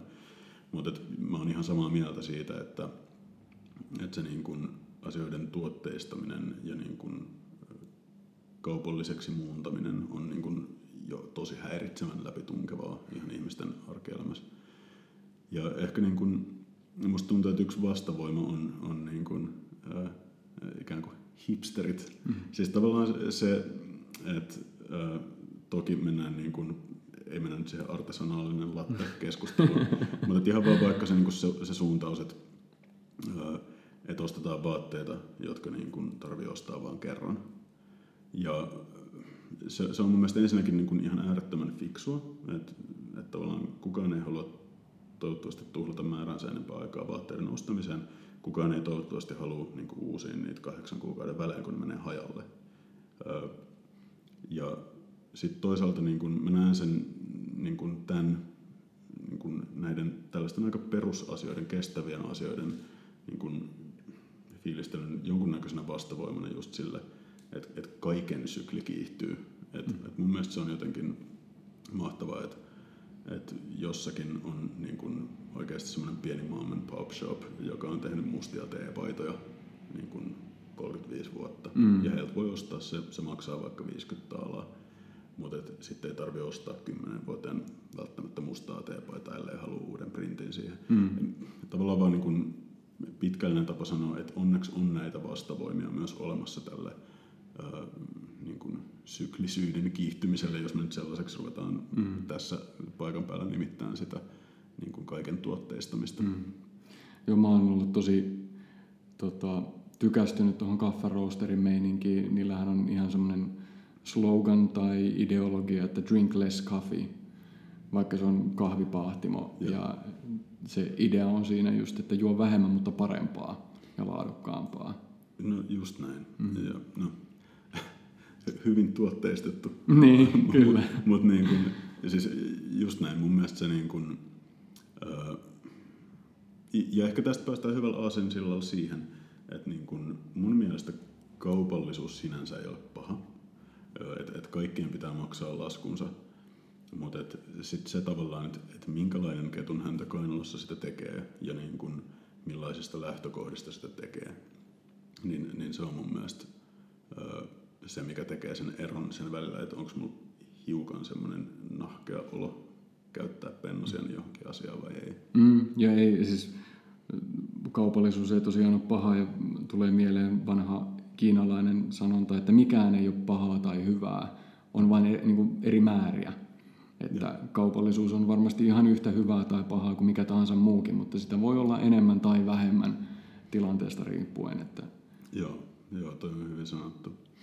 Ja tota, no, ehkä niin kuin toi tavallaan vastuullisuus on niin kuin tosi iso sana myöskin yrityselämässä ja kyllä mä huomaan, että se niin kuin itselläkin vaikuttaa siihen, niin kuin, siihen, mitä ajattelee työstä mm, tosi laajasti. Että, että tavallaan mun on hirveän vaikea, niin kuin, jos mä mietin vaikka politiikkaa, mä en ole kauhean poliittinen ihminen, mutta jos mä, jos mä saatun ajattelemaan politiikkaa, niin mun on hirveän vaikea ajatella mitään muuta kuin ilmastonmuutosta. Mm.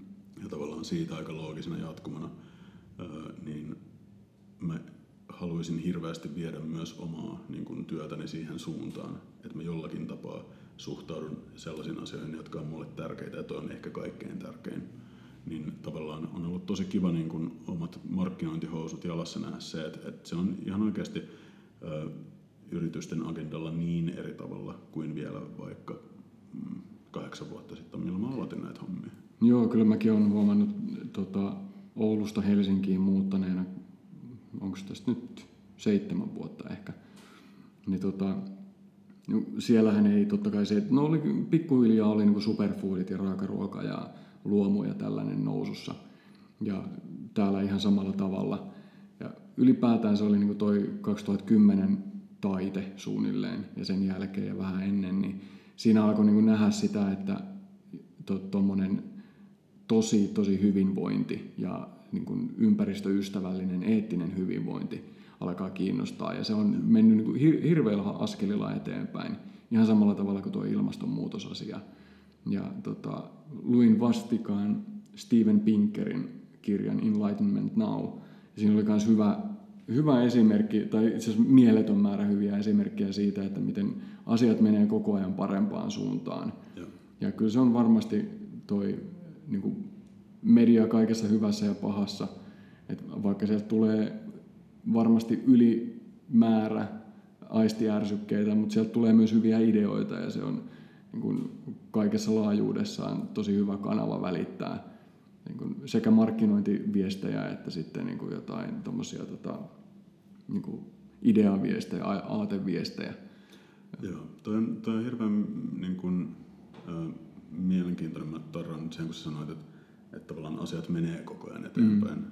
Ja musta tuntuu, että se on semmoisen, niin kuin, mitä se nyt sanoisi, vähän niin kuin semmoisen mummonostalgian äh, iso kompastuskivi, että, että ennen kaikki ei suinkaan ollut paremmin. Ja se pätee esimerkiksi työelämään niin kuin ihan mielettömän hyvin. Että tavallaan se on jännä, että, että no tietenkään mulla ei sitä pitkittäisulottuvuutta siihen niin kuin 60-luvun työympäristöön, mutta mä oon ihan varma, että silloin ei puhuttu siitä, että miten kukin saa niin kuin oman merkityksellisyyden kokemuksensa täytettyä siinä omassa työssään. Mutta ehkä se on myös tavallaan ihmisen vähän semmoinen perusominaisuus, että nyt kun minä olen tässä työelämässä, niin se olisi ihan hölmö argumentti sanoa minulle, että, että tavallaan hei, sulla on asiat tosi hyvin, 60-luvulla oli aivan toista. Koska mä oon tässä, se on ihmisen mun mielestä aika perusominaisuus olla sillä tapaa kunnianhimoinen, että jos se jotain tekee, niin se haluaa tehdä sen enemmän tai vähemmän hyvin. Ja mä satun olemaan kiinnostunut siitä, että, että niin kuin, miten työtä tehdään, miten työtä tehdään optimaalisella tavalla ja millainen se mun oma niin kuin, työpäiväni on. Niin, äh, ehkä tämmöinen kaksiteräinen ajatus, että, että toisaalta niin kuin asiat kyllä menee niin kuin, tosi nopeasti eteenpäin ja meillä on asiat ihan hyvin. Mutta samaan hengenvetoon ei se ole kuitenkaan mikään syy olla niin puskematta tosi kovaa eteenpäin. Ei, niin tuohon liittyy niin paljon ajatuksia ja asioita, niin kuin joku vaikka hedoninen adaptaatio tai se, että ihminen haluaa koko ajan kolmanneksen enemmän kuin mitä se on aikaisemmin halunnut. Ja niin kuin kaikenlaisia, ja, ja, niin kuin ihmisen, ihminen on biologisesti virittäytynyt havaitsemaan kaksi kertaa enemmän negatiivisia asioita kuin positiivisia asioita, koska se säästää leijonilta viidakossa ja niin edelleen. Että, että se on ihan niin kuin kvantitatiivisesti totta, että asiat on koko ajan paremmin ja paremmin, vaikka media saa asiat näyttämään huonommalta. Että siellä on sota ja tuolla on sota ja terrorismia ja niin edelleen, ja Trump ja äärioikeisto ja kaikkea tällaista. Mutta mä uskon, että ne on enemmän niin kuin koko ajan vaan näkyvämpiä kuplia, joista tulee tieto nopeammin ja laajemmin esille, mutta silti todellisuus on koko ajan vaan valaistuneempaa ja parempaa ja kehittyneempää. Ja sitten tosiaan se, että niin kun me vaan totutaan siihen kysy- niin kun nykyiseen tilanteeseen niin paljon, että me rutinoidutaan sitä ajattelemaan, että tällaista paskaa tämä on aina ollut ja ennen oli asiat paremmin. Joo, joo tuosta tulee mieleen tavallaan me aikaisemmin puhuttiin siitä, että, että, että pitää olla tavallaan näitä taivaanrannan maalareita ja ihmisiä, jotka on niin kuin todellisuudessa kiinni työpaikoilla. Niin tavallaan se vähän niin kuin sivusta semmoista, että musta tuntuu, että, että on hirveän selkeästi nähtävissä ihmisiä, jotka niin kuin just nauttii siitä kaauksesta tietyllä tapaa. Ja sitten on ihmisiä, jotka niin kuin, äh, tämä kuulostaa pahalta sanalta, mutta laitostuu. Mm-hmm. Si- siis sillä tapaa niin kuin, äh, laitostumisella mä tarkoitan tässä ainoastaan sitä, että, niin kuin, että se niin kuin muutoksen määrä, mitä kaipaa omaan elämäänsä, niin se on tavallaan siinä tasossa, että, että, että nimenomaan se niin kuin pyrkimys on säilyttää tavallaan aika paljon siitä omasta niin kuin tilanteesta ennallaan. Ja ne niin kuin muutokset, mitä haluaa tehdä, on niin kuin aika maltillisia. Joo. Ja tässä ei ole mitään niin kuin arvolatausta. Mun mielestä mä olisin yllättynyt, jos siinä olisi jotain korrelaatio sen kanssa, että, että niin kuin joku ihminen saattaa olla niin kuin tosi syvä ekspertti jossain asiassa. Ja sitten vaikka kokee, että, että hei, että pystyäkseni keskittymään tähän yhteen asiaan, mitä mä haluan tehdä täysillä, niin mä en halua ulkoisia häiriöitä, että mä en halua koko ajan kyseenalaistaa sitä ympäristöä, missä mä olen. Mutta vaan se on itselleni ollut vähän semmoinen niin aha-elämys, että, että, että okei, että, että monet ihmiset nauttii siitä, että niin kuin asiat on liikkeessä. Ja sitten toisaalta jotkut ihmiset haluaa niin kuin lukita tiettyjä osia elämästään niin kuin paikalleen, jotta ne voi keskittyä myllertämään sitä yhtä mm. kapeata alaa. Ja niin helppoa kuin varmasti liberaalilla ja konservatiivilla on niin kuin ajatella yhtä tai toista huonoksi asiaksi, niin eihän siihen tarvi mitään arvo, arvoja niin liittää, mutta mun mielestä toi sitoutuu ihan mielettömän hyvin tuohon Jonathan Haidt, Haidin äh, niin kuin ajatuksiin siitä, miten konservatiivin ja liberaalin arvomaailmat ja miten se sanokaan, olikohan se, äh, mikä moraali se oli, oliko se tunne moraalinen etiikka. Tai, mä en muista nyt ihan tarkalleen, mutta siitä on hieno TEDx tota, luento olemassa. Ja se käy siinä siis just liberaalien ja konservatiivien eroja aika kattavasti Joo. Ää, läpi ja, ja yrittää olla tosi neutraali ja objektiivinen siinä just, että miten konservatiivilla vaan on niin kuin muutosvastaisuus mahdollisesti ehkä vähän liiallista, mutta ihan samalla tavalla liberaalilla on niin kuin muutosmyönteisyys mahdollisesti liiallista. Ja hirveän usein meneekin sitten sillä että se liberaali siinä kaikessa lainausmerkeissä progressiivisuudessaan, hmm. niin kehittelee välillä jopa huonoja ajatuksia, mutta ajaa ne sillä progressiivisuuden lippua kantamalla niin kuin äkkiä läpi. Ja sitten tulee ongelmia ja sudenkuoppia ja haasteita ja niin edelleen. Kun taas sitten se konservatiivi on vähän sellainen, että se miettii vähän kauemmin niitä sudenkuoppia ennen kuin se lähtee tekemään mitään tyhmää. Ja okei, se saattaa liberaalin näkökulmasta olla vähän liian hidasta ja sitten toisaalta konservatiivi saattaa liberaalin mielestä olla vähän liian hidas ja näin, mutta... Joo, ja siis tuohon, tuohon liittyy se, että äh, tavallaan mä oon huomannut, että, että on tavallaan yhä enenevässä määrin vaikeaa puhua miltei mistään aiheesta, koska niin kun, mitä enemmän kasvaa niin kun ihmisenä, niin huomaa, että, että mikään asia ei ole kyse niin kun, napaisuudesta mm. ja vastakkaisista niin kun, ääripäistä.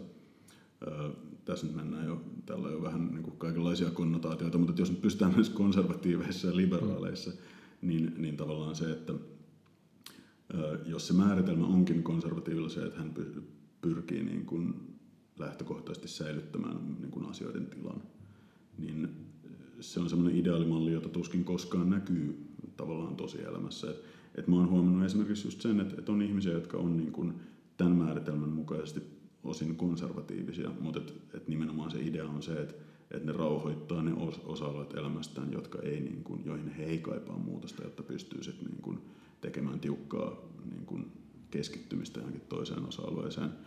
Mutta joo, siis se, se on vaan mun mielestä tosi kiinnostavaa, että et kuinka helposti kielenkäyttö sanelee aika paljon. Että et se vaan, että et sanoo, no okei, aika latautunut sana laitostuu, hmm. mutta niin kun, siinä on ihan hirveästi nyansseja, jotka ei välity, jos ei niin kun, asioita riittävästi avaa.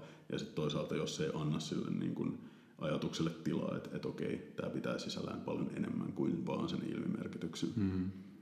Mutta huomaa, kuinka varovaisia me ollaan sanojen käyttämisessä, kun lähestytään tällaista jotain poliittisesti latautunutta jotain niin kuin keskustelua. Jep, Siitä tulee niin kuin hirveän paljon mieleen vaan kaikki nämä asiat, mitkä nyt niin varsinkin somessa ja tietyissä podcasteissa ja no ehkä mediassa ylipäätään jotenkin polarisoidaan hirveän paljon mm. kaiken näköisiä keskusteluita, että nyt niin kuin helppo on saada semmoinen käsitys, että on äärivasemmisto ja se on tosi äänekäs ja iso ja niin kuin kohta yhtä paha kuin äärioikeisto. Ja äärioikeistokin kasvaa ja kasvaa ja joka maassa alkaa olla natseja entistä enemmän ja ja on, on niin kuin sukupuolitasa-arvon ja seksuaalisen tasa-arvon ja tasa-arvoisten avioliittolakien ja abortin ympärillä on ihan samanlaista kahtia jakautuneisuutta, mutta mä siinäkin kohtaa mä uskon, että kyse on enemmän niistä äänekkäistä kuplista ja äänekkäistä ääripäästä. Että varmasti on olemassa se todella valtava massa, jolla on ihan tolkku päässä ja niin kuin maalaisjärki mukana ja niin edelleen. Joo, mä niin kun tuosta tulee hakematta mieleen semmoinen pointti niin kun mediasta, että ää, musta tuntuu, että nykyään on helpompaa kuin ehkä milloinkaan muulloin sanomalehdistöhistoriassa niin kun, ää, avata joku artikkeli ja todeta, että, että se ei vastaa yhtään sitä otsikkoa ja siis puhutaan niin kuin klikkiotsikoista sillä niin kuin tasolla paljon, että, että okei, että siinä vaan niin kuin kalastellaan ihmisiltä se yksi klikki, jotta saadaan tilastoja kaunisteltua ja saadaan niin kuin mainosnäyttöjä enemmän. Niin joo, se on yksi puoli siitä asiasta, mutta et, ää, musta tuntuu, että siinä on vähän unohtumassa semmoinen niin kuin lehdistön vastuu niin kuin tosi laaja-alaisesti. Ää, yhtenä niin kuin aika kesynä esimerkkinä, mä en muista mikä lehti se oli, joka otsikoi sitä, että Nasima Rasmiar haluaa, niin kuin, onko hän nyt varakaupunginjohtaja, tai no, mä en muista hänen, hänen rooliaan tarkkaan, mutta otsikko meni suunnilleen sillä, että, että hän haluaa kieltää MM-voiton juhlat Mantan patsalla. Ja sitten se niin kuin todellisuus oli tietysti jotain niin kuin aivan niin kuin tosi paljon loivempaa, että hän niin kuin kyseenalaisti sitä, niin kuin, muistaakseni huolissaan siitä patsaan kunnossa, kunnosta ja näin. Mutta sitten tavallaan kun niin kuin tuohon yksinkertaiseen otsikkoon niin kuin saadaan ladattua tavallaan aika paljon sellaista niin kuin vastakkainasettelua, mm-hmm. että et, ihminen, jolla on ulkomaalainen nimi, on niin kuin johtavassa asemassa ja hän haluaisi kieltää voitonjuhlat tyystin jostakin paikasta. Juuri sen voitonjuhlan, joka on niin kuin suurelle osalle mm. kansasta niin kuin tärkeintä maailmassa. Mm. Niin kumpikaan osapuoli ei tuossa ollut väärässä, kumpikaan niin kuin ei reaalitasolla tehnyt mitään väärää, mutta se otsikko jo itsessään loi niin, niin kuin valtavan jännitteen, niin kuin val, implikoidun jännitteen näiden kahden niin kuin Nasiman ja ää, näiden juhlioiden välillä. Et, et se on jotenkin niin kuin mykistävää, että lähdetään tuollaiseen. Mm. Ja pitää muistaa myös se, että kuinka vähän ihmiset jaksaa lukea kokonaisia artikkeleita nykyään. Jep. Et se otsikko, mullakin on hirveän usein ainoa asia, mitä mä monista uutisista luen. Et jos on tarpeeksi mielenkiintoinen, niin sit saattaa käydä selaamassa artikkelia, ja jos se vaikuttaa tarpeeksi mielenkiintoiselta, niin sitten lukee totta kai kokonaan. Mutta että niin kun toi mediatulva, minkä keskellä me ollaan, niin se varmasti hirveän määrän ihmisiä tota, puskee pois siitä, että ne oikeasti jaksaisi lukea kaikki uutiset ja otsikot ja artikkelit, mitä vastaan tulee. Joo, ja toi on, esimerkiksi toi oli artikkelina semmoinen, että mä en olisi varmaan lukenut, ellei siinä olisi ollut niin, niin kuin uskomaton epäsuhta, että, että mitä, että mä oon nyt aika varma, että se ei ihan noin sanonut. Mm. Ja sen takia mä klikkasin sen auki, mutta sitten tavallaan jos nyt on vähän väsyneemmässä mielentilassa tai ei ole vaan medialukutaito niin kuin tavallaan nyt juuri ne anturit päällä, niin se menee helposti semmoisena, että jaas, kaupungin isät ne siellä kieltää. Ja sitten kun me ollaan vielä niin kuin ihmiset niin älyttömän uppiniskasia ja typeriä silloin, kun kyse on ää, niin vastakkaisen ää, tai vastapuolen mielipiteistä. Et me nähdään ainoastaan todisteet niistä asioista, mitkä tukee meidän näkemyksiä. Mm. Ja kaikki muu tuntuu vaan niin kuin todisteelta siitä, että miksi muut on väärässä. Ja niin tuollaiset asiat, ne menee tosi syvälle kuin ihmisen psyykkeen ja siihen psykologiaan, että miten sitä sitten heti jotenkin niin kuin antagonisoi kaiken tuommoiseen liittyvän. Joo, tämmöinen niin kuin, sanotaanko sitä confirmation bias. Mm, joo, että kyllä. Tavallaan ne asiat, joihin on törmännyt, niin niihin näennäisesti törmää mm. useasti uudestaankin. Ja niitä tuppaa painottamaan omassa havainnointikyvyssään. Mm. Tota, nyt karattiin aika kauas tästä työmaailmasta, niin mä haluan palata sinne. Tota, mulla tuli, mulla tuli aika paljonkin kaiken näköisiä asioita tuossa mieleen, mutta esimerkiksi tykysetelit ja kaiken näköiset tuommoiset työhyvinvointiin liittyvät asiat mulla on niin pyörinyt jo ennen tätä podcastia mielessä ja nyt tämän aikana sillä tavalla, Joo. että, että musta tuntuu, että aika monissa yrityksissä niin kuin panostetaan sillä tavalla työntekijöiden hyvinvointiin, että yritetään just järjestää jotain yhteisiä kahvihetkiä tai, tai jotain tota, niin kuin liikuntaseteleitä, lounasseteleitä. Että niin kuin, tavallaan tehdään paljon hyvää sen työntekijän puolesta, jotain säädettäviä pöytiä ja ergonomisia ratkaisuja ja näin. Mutta sitten musta hirveän usein tuntuu, että se on enemmän oireiden niin kuin hoitamista kuin sen todellisen syyn ja, niin kuin oikeasti parantamista. Että aika paljon niin kuin, ensin rikotaan se työntekijä sillä liian tehokkaalla työn tekemisellä – ja sitten yritetään vähän hoitaa sitä selkää, että kun se selkä vääränä vääntää siinä näytön edessä. Joo, to- tavallaan väärällä, joka voisi sanoa, niin kuin, että, että siinä piilee vähän niin kuin fyssarin ja lääkärin ero, että fyssari hoitaa niitä, niitä niin kuin ennaltaehkäisevästi ja sitten lääkäri määrää selkeä, kun se on prakannut. Mm. Mä nyt tulin tuossa jo dissanneeksi kokonaisen ammattilaisen aika nopeasti. no joo, eh, ehkä niin kuin itselle tulee mieleen se, että mä oon ollut äh, niin kuin tavallaan teknologia-alan liepeillä nyt tässä jo muutamia vuosia. Tavallaan sekä niin kuin oman työn puolesta, mutta sitten kavereiden niin kuin töitä seuraamalla. Ja siellähän on niin kuin, se osaajapula on niin massiivisen iso, että, että siellä niin kuin työnantajamielikuvaa ja rekrytointiviestintä ja tämän tyyppiset asiat on tosi keskeisessä roolissa sitä niin kuin yrityksen toimintaa. Ja, ää, siellä tavallaan on mun mielestä vähän niin kuin muodostunut vitsiksi se, että, että kun siellä houkutellaan koodareita, joista se stereotypia on se, että se on niin kuin parikymppisiä ihmisiä, aika junnuja sellaisia niin kuin itse jossakin niin kuin tavallaan kotinurkassaan opetelleet sen taitonsa, niin tavallaan tämä tämmöinen niin pizza- ja bisse-tarjoilu, että et, et tavallaan sillä houkutellaan, että et niin kuin, sitä näki niin kuin muutama vuosi sitten tosi paljon kaiken maailman rekryilmoituksia, että et niin kuin, kulttuurimme on mainio, meillä on pizza ja kaljaa. ja se oli niin kuin jännä niin semmoinen läpitunkeva, että mä ymmärrän sen, että siinä on tavallaan semmoinen vähän bandwagon-efekti, että, että hei, että, että niin kuin kaikki muutkin tarjoaa pizzaa ja kaljaa, niin kyllä meidän, eihän me voida jäädä huonommaksi. Mutta tavallaan musta tuntuu, että, että nykyään se todellisuus voi olla niin kuin hyvin, hyvin erilainen. Että, että ehkä välttämättä ihmiset ei halua jäädä perjantaina sinne työpaikalle juomaan niin kuin kaljaa ja syömään pizzaa, vaan että ehkä siinä niin kuin, korostuu enemmänkin mm, just niin kuin työelämän ja vapaa-ajan tasapaino, mikä nyt onkin monilla niin kuin hanskassa. Tai sitten kun se niin kuin porukka, jotka tekee sitä töitä, se on kuitenkin tosi nuori ala, niin siinä alkaa niin kuin olla oikeasti semmoista vähän niin kuin kohorttisiirtymää, että ihmiset ei olekaan enää 21, vaan on niin kuin 33. Niin tavallaan siinä alkaa olla se, että, että hei, että mulla on lapsia, että, että mä niin kuin saattaisin arvostaa vaikka niin kuin, ää, kerran viikossa tapahtuvaa puolipäiväistä lastenhoitoa, jonka mm. työnantaja tarjoaa. Tai mä saattaisin arvostaa sitä, että ää, meidän niin kuin, työterveyteen kuuluu joku tämmöinen lapsiosuus tai mä saattaisin arvostaa sitä, että, että minimoidaan mun läsnäolo siellä työpaikalla, antakaa mun tehdä työtä, mistä huvittaa ja niin kuin minimikontakti, en halua virkistyspäiviä.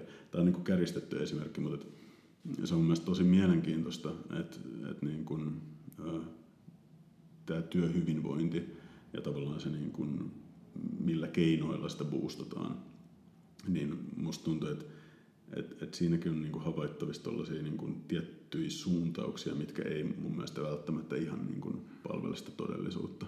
Niinpä. Se oli ehkä mun pointti nimenomaan, että jos, jos mä ajattelen omaa työssä viihtyvyyttä ja työhyvinvointia, niin kyllä siihen niin liittyy paljon enemmän vapaapäivät ja etäpäivät ja, ja sellainen niin itsemääräämisoikeus ja mahdollisesti sellaiset duunipäivät, jossa voi vaan ideoida. Ja vähän niin kuin puhuttiin aikaisemmin just siitä, että olisi tilaa innovoida ja luoda ja keksiä, että se ei olisi sitä ainaista työjuhtailua tai vastaavaa. Jep, mulla niin. itselläni niin kuin korostuu, nyt just mulla on siis pieni lapsi, niin korostuu hirveästi siinä niin kuin tavallaan omassa työn arvostuksessa se, että yhä enemmän mä haluan vaan tehdä sen oman työni mahdollisimman hyvin ja hyvällä tavalla. Että tavallaan se niin kuin kaikki ylimääräinen, siis mä, mä rakastan ihmisiä niiden kanssa niin kuin, tota, tekemistä, mutta nyt just mulla on vaan niin suljettu se niin kuin oma elämänpiiri ja niin rajallinen se aika, että et mä haluaisin vaan hirveästi niin kuin sen, sellaisen tilanteen, että mä pystyn tekemään sen työn tosi tuloksekkaasti, pystyn niin kuin oppimaan ja niin kuin myöskin aikaiselle ideoinnille. Mutta jotenkin maagisesti sen pitäisi tapahtua seitsemässä puolessa tunnissa tai mm. vaikka yhdeksässä puolessa tunnissa, mutta ei yhdessä toista tunnissa. Mm. Kyllä, e, siis toi on just se, just se juttu, mihin mäkin olen tässä niin kuin menossa, että, että kun mäkin haluaisin tehdä työni aina mahdollisimman hyvin, mutta sitten jos sitä on liikaa, niin sitä ei vaan voi tehdä hirveän hyvin. Että se pitäisi saada niin kuin jollain tavalla, en mä tiedä onko se sitten vapaammaksi tai vähemmäksi. Eikö Ruotsissa oltu nyt pikkuhiljaa siirtymässä lyhyempään työviikkoon? Niin, mä en ole seurannut sitä, mä en itse asiassa mm. tiedä. Mm. Mitä sä oot mieltä siitä, että olisiko neljäpäiväinen työviikko tai kuustuntinen työpäivä tai joku tällainen ratkaisu toimiva? No musta tuntuu, että et, et niin kun ehkä paras omasta mielestäni, mitä niin kun työnantaja voisi tarjota työnantajakunnalleen, on valinnanvara. Että niin kun, toki niin kun työelämän joustoista on puhuttu paljon, mutta et, musta tuntuu, että, että se on niin kuitenkin yksilökohtaisesti, mitä ihmiset niin kun, on halukkaita tekemään tai sitten ylipäätään edes tavallaan pystyy tuloksekkaasti tekemään. Mm. Et,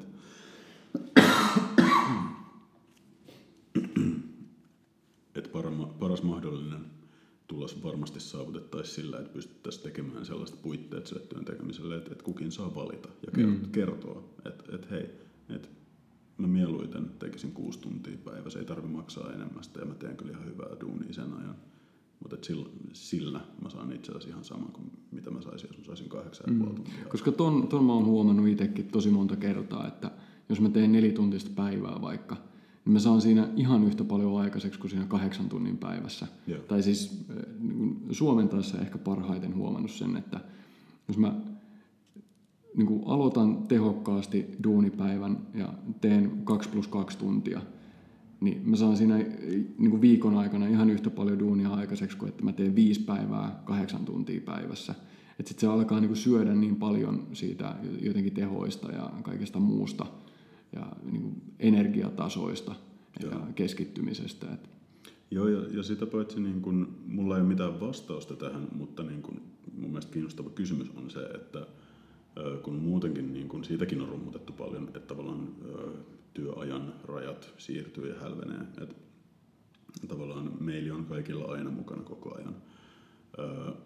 Ja sitten kun siihen liitetään se, mitä puhuttiin aikaisemmin, että, että ne ideat ja aivotukset ja mytyt saattaa aueta mm, suihkussa tai nukkuessa tai herätessä, niin tavallaan sen niin kuin ei suoraan tuottavan työn niin kuin rajoja on niin äärettömän vaikea määritellä nykyään jo, ja se ei varmaan tule helpottumaan. Että että tavallaan miksi me edes yritetään tosi tarkasti. Et, ehkä se, mitä mä nyt tässä niin kun, se kysymys on se, että et, et miksi me ollaan niin kiinnostuneita työajasta. Mm. Että et onko se määrä, joka mittaa kauhean eksaktisti oikeastaan ihan kauheasti mitään enää.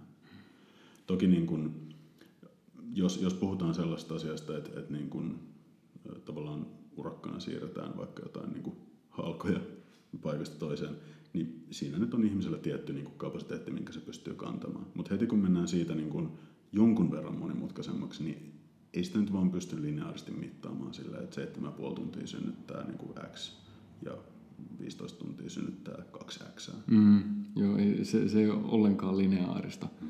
Sillä tavalla toi, varsinkaan luova tekeminen, koska se on tietyllä tavalla niin henkimaailman juttuja, että sitä ei tiedä mistä se tulee se idea, millä tavalla ja se vaatii kyllä aika paljon.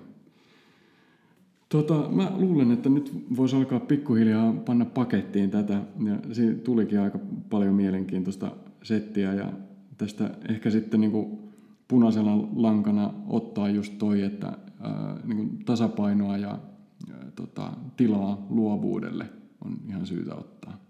Joo, se tuli aika niin kuin vaivattomasti tässä jutellessa esiin. Että se on mun mielestä ihan mielettömän kiinnostava aihe ja sitä onneksi tosi paljon käydäänkin läpi ja tavallaan niin oli tosi kiva tulla tänne ihan niin kuin maallikkona ja ummikkona mm. ihmettelemään, että hei tällaisia asioita mä oon nähnyt ja musta tuntuu, että sun näkökulma siihen niin kuin näyttelijänä, freelancerina ja kääntäjänä on niin kuin, tavallaan tosi virkistävää uutta, mutta sitten toisaalta siellä on niin kuin, tosi samanlaisia teemoja, mm. mitä itse pohtinut, että oli tosi mielenkiintoista.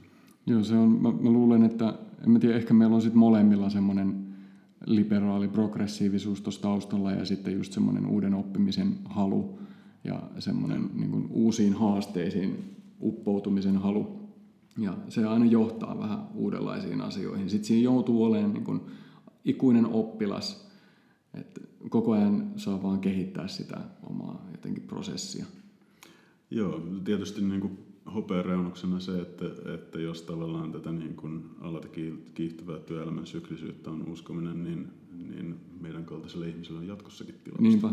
Joo, mä uskon, että niin kuin, välillä se on tuntunut tosi ahistavalta, että osaa useita asioita vähän, mutta sitten niin kuin joku näytteleminen on ehkä mun vahvin osaaminen ja se sitten taas vaatii niin kuin ihan toisenlaista urapolkua, että sitä ei voi niin hakemuksella ihan hirveästi saada tapahtumaan. Mutta niin tuommoisena ihan työntekijänä on niin laaja osaaminen, mutta ei välttämättä ihan supersyvä. Ja sitten useasti kuitenkin on tuntunut työnhakuprosessissa, että etitään just sitä syväosaajaa. Ja nyt alkaa niin olla ihan hyvä fiilis siitä, että on ää, erilaisissa projekteissa ja vastaavissa saanut sit niin kattavan osaamisen, että tulevaisuudessa siitä on varmasti hyötyä. Ja vaikka ei olisikaan, niin ainakin on niin kuin, kokenut paljon ja nähnyt paljon. Joo, toi mulle niin kun oli tosi pitkään semmoinen jonkunlainen kipuilun kohde, että et, et, et vitsi, miksi mä en laittanut kaikkea efforttia siihen, että musta tulisi jalkapalloilija. Ei mun mitään lahjoja siihen olisikaan, mutta se olisi ollut kiva yrittää. Ö, tai niin kuin joku tämmöinen niin kuin, tavallaan yhteen asiaan tiukasti keskittyminen, mutta et, ö, toisaalta sitten niin kuin, ehkä mä oon just päätynyt tälle alalle osittain senkin takia, että, että sen huomaa ö, jo ihan niin kuin työpaikka-ilmoitusta keskimääräistä sellaista katsoessa, että, että se, niin kuin, se toiveiden tynnyri, mitä niin kuin siihen laitetaan – siinä on niin laaja-alainen se niin kuin paletti, mitä ihmiseltä toivotaan. Ja sitten toisaalta niin kuin ilahduttavasti mulle, kun tulee sinne työpaikkaan, niin myöskin se niin kuin tarvittavien taitojen paletti sielläkin on, on niin, kuin niin laaja. Että et se on ollut niin kuin, se oli koulussa tosi ahdistavaa, että, että vitsi mikä musta tulee, mä en osaa mitään. Sitten aloitti työelämässä ja ymmärsi, että, että jälleen kerran ei ole niin kuin polaariset navat vastakkain, että, että osaa joko niin kuin yhden asian tosi hyvin tai ei osaa oikein mitään, mm. vaan että generalistille on kysyntää. Niin, Luojan no. kiitos. Ja se on ehkä kaikkein lohdullisinta, että on tosi vähän niitä asioita, mihin ei voi antaa jotain tai mi- mi- mihin ei niin kuin pääsisi jollain tavalla syvälle.